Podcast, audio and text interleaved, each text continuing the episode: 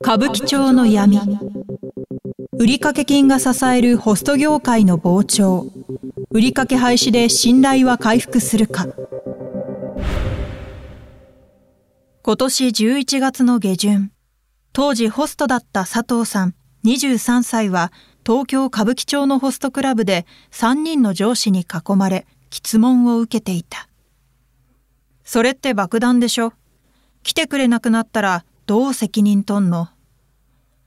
革靴でテーブルを蹴り上げる音が響く中、次々と浴びせられる言葉が佐藤さんの耳に威圧的に響く。爆弾とは業界ではタブーとされている客を不快にさせる言動や他のホストの客を奪うなどの店に損害を与える行為を指す。新人ホストの手取りは10万円未満。はびこる罰金制度。ことの始まりは数時間前、佐藤さんが常連客に担当ホストの代わりに応対した時のこと。佐藤さんは風俗で働く女性から性的サービスを受けることに抵抗があるという話をした。ホストクラブの客は性風俗で働く女性が多いことから、この発言が爆弾としてやり玉に上がった。上司3人に囲まれてテーブルを蹴られ、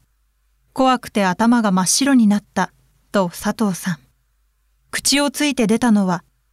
損害賠償として月20万円を6ヶ月間払います、という言葉。すかさず印刷された合意書が差し出された。ホストからの搾取も常態化しているのか。サインをしてその場から解放されたが、それ以来店には近づいていない。専門学校を出て保育士として働いていた佐藤さん。歌舞伎町で大金を稼ぐホストを紹介する動画を見て、たくさん稼いで車も買って女の子にもモテるときらびやかな世界に憧れた。しかし飛び込んだ世界は思ったものと違っていた。ヘアメイク代、衣装代、寮の費用。次々と引かれていき、新人ホストの手取りは10万円にも満たない。最も嫌だったのは、蔓延する罰金制度だ。もう戻るつもりは全くない、と吐き捨てた。売掛金でかさ増しされた1億円プレイヤー。ホストクラブは女性客に売掛金、いわゆる付け払いを背負わせて売り上げを伸ばす。一方で女性客が支払えなくなれば、ホスト自身に残りの売掛金を肩代わりさせる慣習がある。そのせいで女性客から脅迫じみた取り立てをしたり、女性を風俗店で働かせたりする悪質な手法が後を絶たない。しかしこの売掛金制度こそが虚飾に満ちた業界を膨張させ続けた原動力だったとも言える。2、30年前のホストは年間数千万円の売り上げでトップになれたとされるが、今、街に溢れる看板には、売り上げ1億円を超えると称するホストが何人も掲示されている。かつては店とホストは売り上げを半々で分けていた。今は人気のあるホストの場合、ホストが9割、店が1割ということもある。こう解説するのは、あるホストクラブの関係者だ。店は原価と利益を計算して、売上の1割をホストから受け取ればいい。あとはホストが自分で回収して稼ぎにする。というシステムが出来上がってしまった。と、この関係者は説明する。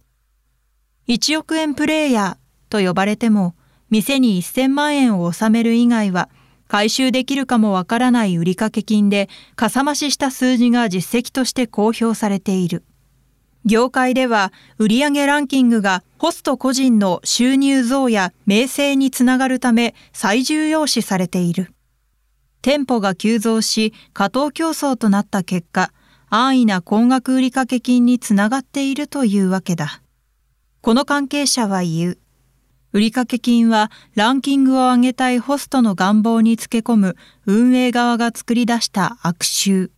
ホストもランキングも全部虚像なんだよ。売掛金制度の廃止で信頼回復を目指す。売掛金問題をめぐってホストクラブ側は、2024年4月までに売掛金による支払いを廃止する方針を示している。歌舞伎町の19グループ、およそ300店舗を代表して新宿区との協議に当たったのは、歌舞伎町最大のホストクラブ、グループダンディの最高執行責任者の牧田隆之氏。牧田氏は透明性を高めて信頼回復を図りたいとする。牧田氏によると、歌舞伎町のホストクラブ全体の売上高に占める売掛金の割合はおよそ6割。これまでも高額な売掛金について問題視する経営者やホストはいたものの、目先の収益が重視されてきたため、改革が進まなかったと明かした。牧田氏は、売掛金の廃止によって全体の売上高は3割程度落ち込むと予想するが、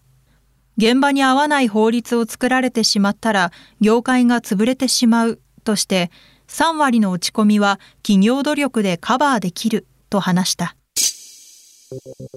今後は女性に風俗店の仕事を紹介する違法スカウトなど反社会的な勢力とは距離を置くとし健全な運営で安心して利用してもらえる環境づくりを進めたいと話していた以上産経新聞歌舞伎町の闇をお届けしました記事の全文は Web 産経ニュースでお読みいただけますナレーターは私、加藤綾乃でお届けしました。